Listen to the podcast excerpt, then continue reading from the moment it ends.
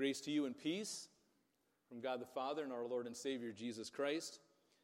Amen. So, as I said earlier, we are in the fourth week of Advent. We've got um, all four candles. Thank you to the Shamburg family. Uh, this is the time that uh, things start on fire when we start lighting all those candles. Have, has anybody noticed that uh, the Advent season here in Wisconsin uh, coincides with the deer hunting season?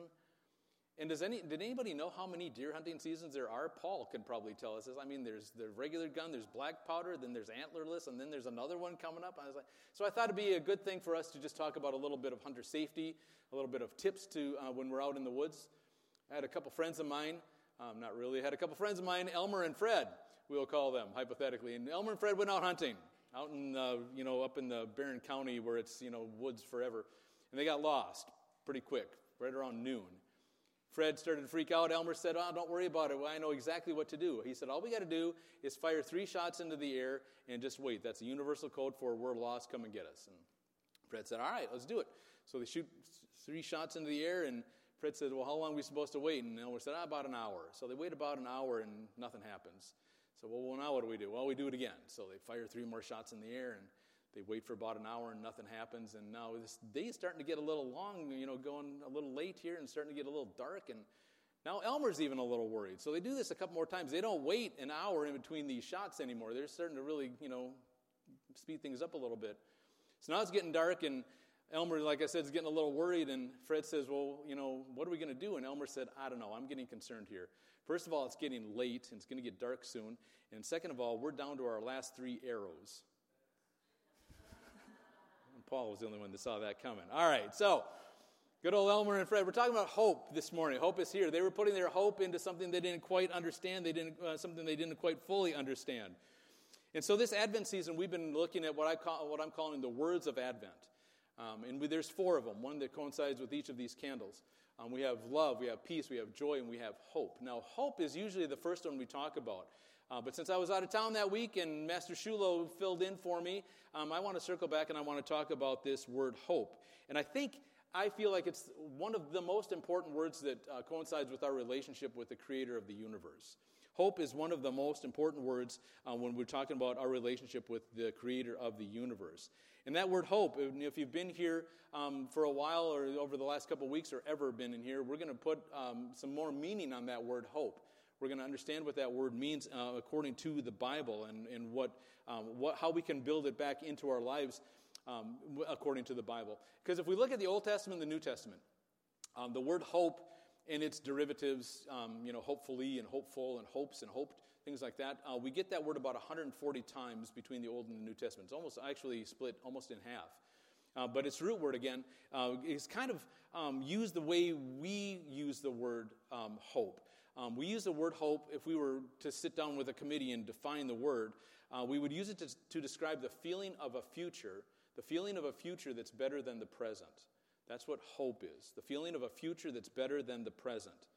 Um, doctors state that um, the feeling, uh, the state of anticipation or hope, um, is important for our well being. Uh, people who are more hopeful in the, in the English sense of the word um, tend to live better lives, healthier lives. Now, um, obviously, it's an important concept in the Bible that we need to talk about. Now, if we talk, start in the Old Testament, talk in the Old Testament, um, there's, uh, we use one word for hope. The Hebrew language has three. Um, one that's not as common, two that are very common. Um, so the first one um, is rather, I call it rather mundane. It's kind of just, it's a word, um, the Hebrew word yahal and um, it means simply to wait. So if you're waiting at the bus stop, you're waiting for the bus, you are yachal for the bus. Um, it's used in different places in Scripture. For example, when Noah, and Jesus was talking about Noah, so I thought we'd um, connect those two together. Uh, when Noah was on the, on the boat, you know, and his family, and the rains had stopped and they're floating around, um, Noah had to yachal, he had to wait for the waters to recede.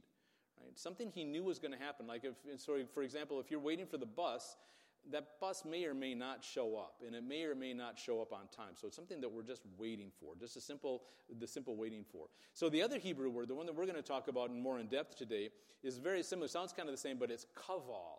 The, the Hebrew word kaval. And this is where things get interesting. This word gives a connotation of, of expectation or anticipation. Expectation or anticipation while you're waiting. So you're expecting something while you're waiting.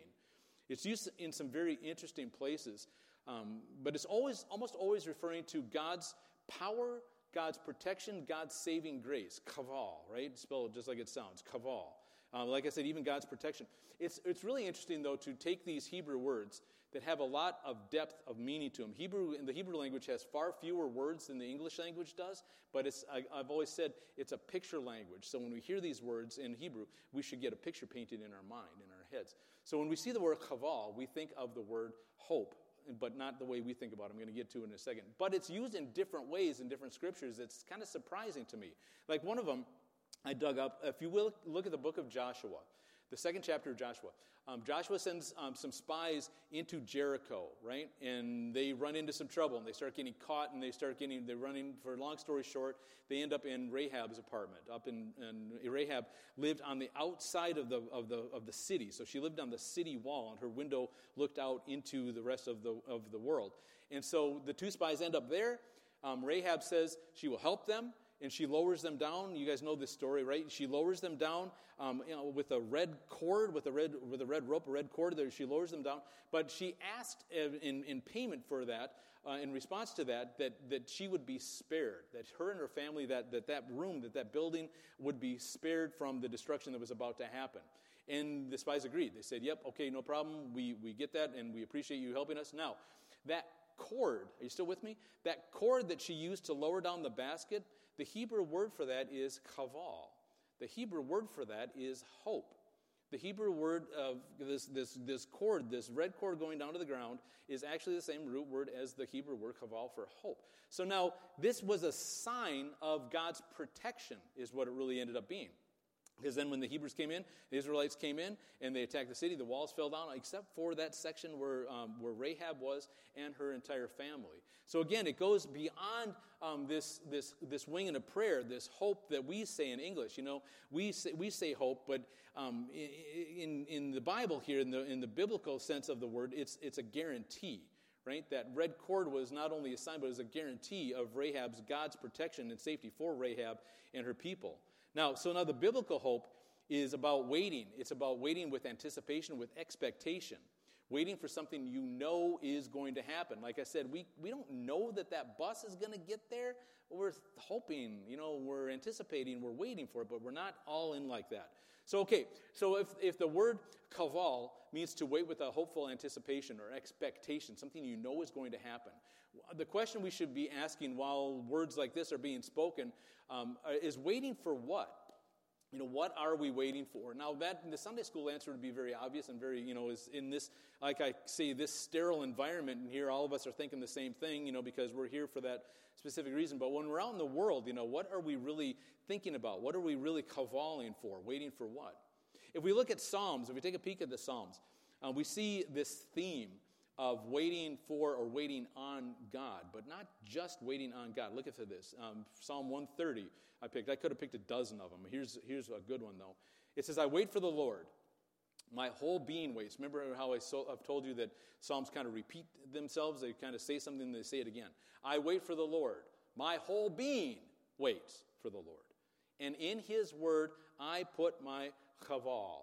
In His word, I put my chaval. So what we can trust, what can we can know, what we can understand, what our expectation or what our anticipation should be is in His Word. Okay, so then, okay, then the why should we put that in there, right? Why should we put that in there? If we stay with Psalm 30, uh, 130, verse 7, it says, Israel, put your chaval, your hope in the Lord, because the Lord's love never fails. And look at this. He sets his people completely free. Why are we putting our hope? Why are we putting our trust? Why are we putting our chaval in God? Because He sets His people completely free. So now, biblical hope is based on a person, right? It's based on a person. Biblical hope is not based on, on your ability to do something or your ability to not do something, to avoid something. It's also not based on optimism. I want you to think about that for a second. You know, like I said, Hebrew has three words for hope. We have one. We need to get a little bit deeper when we're reading that word hope in the Bible. When we're reading about biblical hope or we're reading about our hope in God, we have to think about it differently. How many of you golf in here? You're standing on that golf tee, right? I hope I don't hit it into the woods, right? Or I hope I hit it. It's based on our ability, and if, if it's me, it's based on a lot of luck, right? It's, but the biblical hope is not a roll of the dice, it's not a chance. It's something we know is going to happen, it's something we expect to see happen. It's also not based on optimism. A working definition of optimism means choosing to see how circumstances in a situation could work out. Okay, I could, I'm optimistic, I could hit this ball down the fairway. There's a chance I hit this ball down the fairway, right? That's optimism, right? For me, it's really optimistic. But you see where we're getting at here. That's not biblical hope. Biblical hope is a, an ironclad guarantee, right? When Rahab threw that cord out the window, left that cord out the window, she knew she was going to be protected. There wasn't any other way that was going to work out. No evidence, though, and many times um, it's, it's completely the opposite. We see something, like I said, optimism is seeing something, um, seeing how a situation could work out. Biblical hope is just the opposite. Sometimes there's no evidence that things will work out, and yet we still choose to put our hope in that person anyway. What really boils down to is, is that faithfulness, the faithfulness that God has shown us, right, in his past motives, his past actions, right? That's our, we put our hope, our trust in his past, right? But we put that, because of that past, we put his, our hope and our trust in the future of what he was going to do. So literally, we look forward by looking backward. This is who God is. This is what God has done. This is what God has promised. Therefore, we can understand that that's what is going to happen in the future. So then we talk about what hope. What is hope? Where do we hope? We stay in the Psalms for a second. It says this So, Lord, um, what hope do I have? Where's my hope? And it says, You, you are my hope. You are my kaval, right? What am, what, am I supposed to hope for? What am I supposed to wait for? You, Lord, are my kaval. And that idea, that concept, carried over into the New Testament. The disciples recognized immediately who Jesus was. Well, maybe not immediately, but they recognized that Jesus was the Messiah. When Jesus said to Peter, Who do you, not people, who do you say I am? Peter said, You're the Christ. You're the Messiah. You're the one that the Old Testament talked about. You're the one that we've been waiting for. They understood. Now, uh, maybe I should say that they knew. They didn't understand everything, every aspect about it, but they knew who he was, right? So they knew who he was. And the, the life, death, resurrection of, was God, it was literally God setting his people free setting his people free. That, that empty tomb literally opened up a new door to hope. Right? And in the Greek, we use a different word. It's the, word, the Greek word ilpis to describe that anticipation anew. And then the New Testament, we talk about it a little bit differently. Peter calls it the living hope, right? He calls Jesus literally the living hope. Again, this hope is based on a person, the risen Jesus overcoming death. And the apostles pointed out that Jesus overcame death, overcame the grave, and that's what, that's what happened to Jesus, and that's God's plan for the rest of the universe. That's God's plan for you. So we don't say we hope for that, we say we know that's going to happen. At Advent, we talk about, we talk about the, the Bethlehem narrative, right? We talk about the past. We talk about Jesus coming in the past. But Jesus spent all this time talking about him coming in the future, what he's going to do in the future, what he's going to do for our future. And he says, Put your hope, put your trust, put your faith in me, and then your future is ironclad, taken care of. That's why that's Sue's favorite verse back there from Jeremiah. And if you gave me a couple of hours, I would get to that Jeremiah verse, but I'm sorry, that ended up on the cutting room floor, and I'll get to that some other time. But that's one of the main themes of the New Testament Jesus being our hope and coming again and taking care of us in the meantime if we're gone before that happens, that reoccurring theme. It's that Greek word ilpis, and it's essentially the same as the Hebrew word kaval. It speaks to us putting our hope in, in the certainty of that person, Jesus Christ. And then Hebrews 11 kind of starts making all of this come together. You know, I've said it many times that sometimes we look at the Bible in little chunks and little compartments and little pieces. We have to start thinking about it differently. We got to start thinking, how do these verses work together? How does Jeremiah 29 11 work with Hebrews 11? And then when we start, we take those verses home with us, we start reading them, man, all of a sudden they preach themselves. And you don't need this guy up here doing this because God speaks to us through his words. It says this it says that faith is the substance of things hoped for, the evidence of things not seen. Again, we start putting our, our kaval, our ilpus, in a person rather than an event or a chance. And this is actually one of my favorite verses, um, not just because I'm talking about it today, but this is actually one of my favorite verses for real. Faith gives us a confidence that what we put our hope in is real.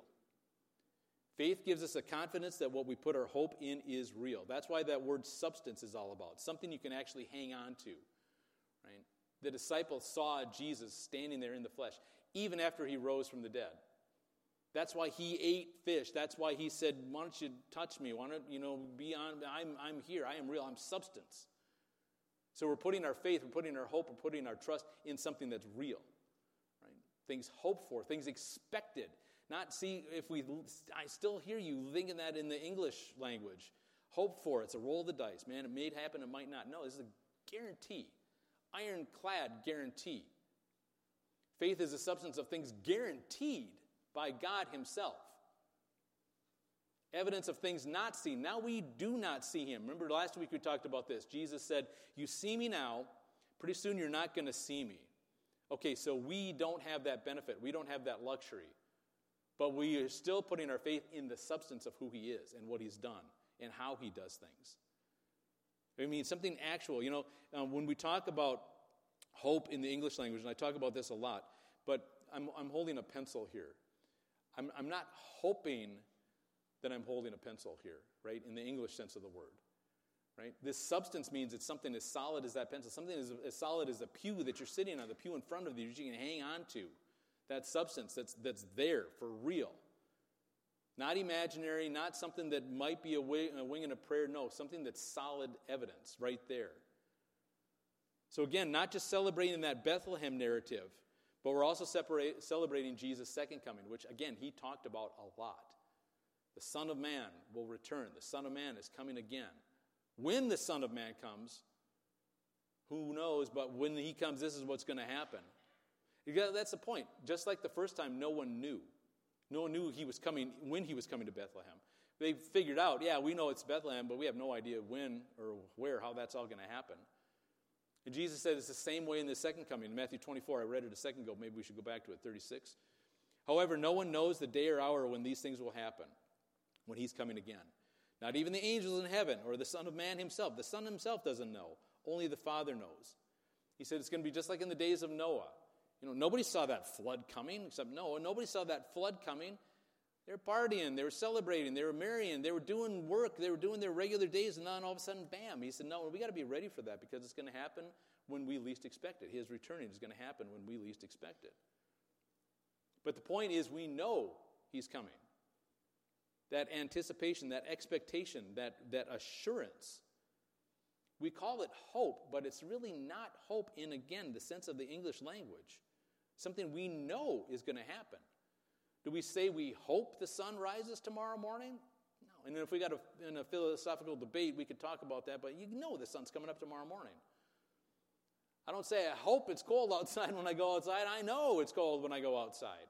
So we don't talk about it like that, but this is how the Hebrew language and the Greek language come about this and tackle this word. The point is, we know it's coming, we know it will happen. That's the hope Jesus points us to, and it's really he, Him pointing us to Himself. Our hope is in a person, not an event, not in, the, not in happenstance. Jesus wants us to be filled with hope in Him. And again, don't confuse this, this ilpus, this hope, this guarantee, with optimism. Just changing the way we look at things or trying to get the best in any situation. That really isn't the substance of things hoped for, not the way that Hebrews talks about it anyway. And without Jesus, we would literally have no hope, no strength no joy. Remember, in the Hebrew word, the hope is connected to the word cord, right? Rahab threw that cord out, that guarantee, that, that, that safety net, right? She had the assurance that she needed. And just as God promised to provide us with that gift of faith, He also promises to give us the gift. Um, let me back up. Let me say that again. In, in Ephesians, we see that faith is a gift from God. Okay, so we, we get that. But do we also understand that hope is a gift from God. That hope is something that God gives us. I talk about the source of comfort, the source of peace. We've got those locked in pretty good. But look at Romans. Well, before we look at it, Romans is an incredible book if you've never read through it. 16 chapters of what we call pretty sound doctrine, not pretty sound doctrine, of sound doctrine. We can talk about why Paul wrote it and his purpose earlier or later on. But he starts to sum it up. 16 chapters long. He starts to sum things up in the 15th chapter and in the 16th chapter. The 15th chapter, verse 13, Paul is starting to sound more like a, a, a, doxology or something like that at the end. It says this I pray that God, look at this, the what? God, the source of hope. Where does hope come from? Our hope comes from God. Where does our faith come from? Our faith comes from God. And again, this is not hope in the sense of optimism. This is not hope in, uh, that it's up to my ability. This is not hope in a roll of the dice. No, this is a source of confidence. This is a source of expectation.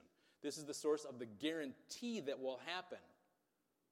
And you know, I've been talking about, like, I call it though, I'm entitling this the words of Advent, right? And so you might be thinking, well, well, we just threw some good sounding words together love, joy, hope, peace. Those are great sounding words, right? Well, if we look at the Bible, and we look at how these words interact with each other, it all of a sudden becomes this line that goes through the Bible. It's not like we're throwing darts and hit hope and said, wow, let's use that one. And we hit faith, well, let's use that one. No. These are all coming together at the same time. These all make sense and they all work together. Now look at this. I pray that God, the source of hope, will fill you completely with joy and with peace will fill you completely with joy and with peace. Remember what we've been talking about the last couple of weeks, right? New spin on these words, more depth to these words. When we see peace, we should be thinking shalom, not the absence of conflict, but that the shalom makes us complete. In God's peace, He makes us complete. Not by giving us an easy life, no, but because we join ourselves with Him. And now the Hebrew word for shalom means a brick wall without any bricks missing, without any pieces missing. That's who we are. That salvation now comes to us and we're not missing, we're not lacking anything. That joy, remember we talked about Nehemiah 8:10, the joy of the Lord is our strength. The joy of the Lord is our protection. The joy of the Lord is our tower, our, our strong tower. Right? That's what we're talking about now. That, so is the source of that guarantee. Where do we get that guarantee from? He's going to completely fill you, He's going to make you complete, and He's going to protect you. That's who He's going to be. That's where we're going to be. Again, there's, uh, there's another half dozen verses that combine these words together. Why is that? Because you trust Him. Trust is the word um, pistos. It means it's, the, it's like faith, right? Why? Because we have our faith in Him. And then he brings it home, right? And we had to add a little bit of this to, to understand it a little bit better. Then you will overflow with confident hope. Confident hope through the power of the Holy Spirit. Again, not a roll of the dice, not a wing and a prayer, not maybe, maybe not no. Confident hope, a guarantee that we know what's going to happen. We got a contract that says this on it. That God would fill you and completely, completely fill you with his joy and this peace so that we trust him with that shalom, right? That's biblical hope. And that hope has already come into the world in the form of Jesus. Like I said, the disciples knew it. They couldn't explain everything, they didn't understand it completely, but they knew it. They knew that the promise of the hope of the Old Testament was filled. And that's exactly what Jesus said. He's there to fulfill the Old Testament. The cool thing about that Greek word um, ilpis, though, that we see a couple times in that, in that verse right there, um, it's not used in the Gospels. In the Old Testament, the word hope, expectation, guarantee is talking about the Messiah. While the Messiah was on earth, while hope was literally here, standing there with them, they didn't hope the Messiah was going to be there because he was there. Again, I don't hope that I have a pencil in my hand because I have a pencil in my hand. So through the Gospels, the word ilpis doesn't appear. Parenthetically, asterisk, it appears once when Herod is talking and he says, I hope that Jesus performs a miracle for me. It doesn't have anything to do with the Messiah. But then, after Jesus um, rises from the dead, after he ascends into heaven, we have the rest of the New Testament, and it, we've got a, a, good bang of 70 times where the word Ilpis talks about not the Messiah coming here, but the Messiah coming there. The hope that the Messiah is going to fulfill, the guarantee that the Messiah is going to fulfill in his second coming. But since that living hope is already here, since that living hope is here among us, all of that is available to us. How the hope that now lives in us makes a difference in us. The hope that lives in us should make a difference in us. And you can tell who has hope in their life, who has that living hope, who has that Christ hope, that biblical hope inside of them. Right? Not I'm hoping, you know, that we get home safely. That's not what we're talking about here. We're talking about the guarantee of salvation. That Jesus said, That's why I'm here. He said in John 14, I am going to build a place for you. I am going to do that. You don't have to hope that that's going to happen. That is actually happening as we speak. And when that place is ready, I'm going to come back and I'm going to get you. So we don't have to hope that Jesus is going to come back and get us. We know that Jesus is going to come back and get us and take us to where he is. By the way, his Father's home is in heaven. That's biblical hope. That's the, the nail on the wall where we hang our hat at the end of the day. That's when we put our head on the pillow. That's the comfort that comes with that. That's why he fills you with joy.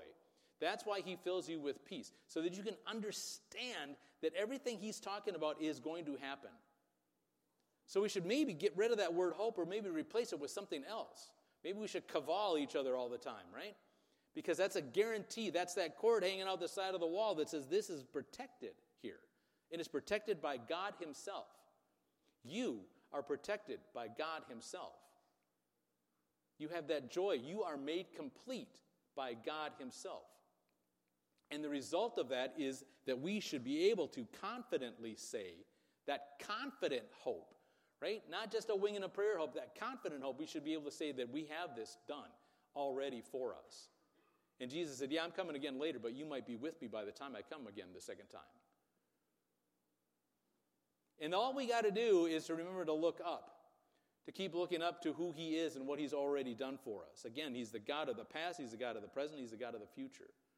So, based on what He's done in the past, we know what He's going to do in the future. The same idea, right? Now, remember, I said that that, that word hope isn't in the gospel. Like I said, it's 70 times, used 70 times after the gospels to remind us of who He is and what's going on to, go, to experience God's joy, God's protection.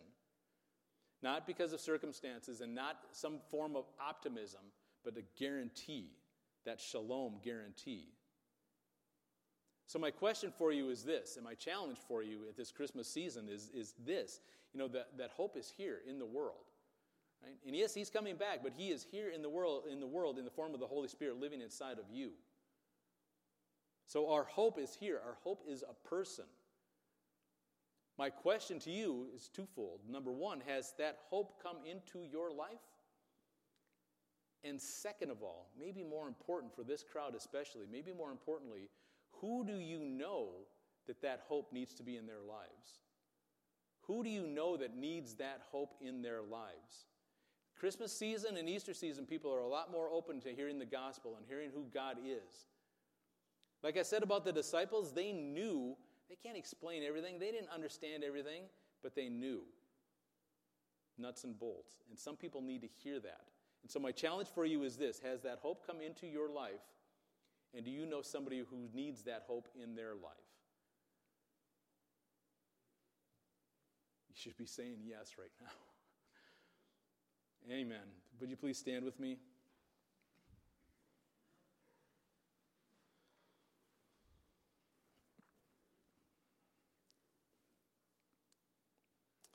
And let's confess together what we believe in the words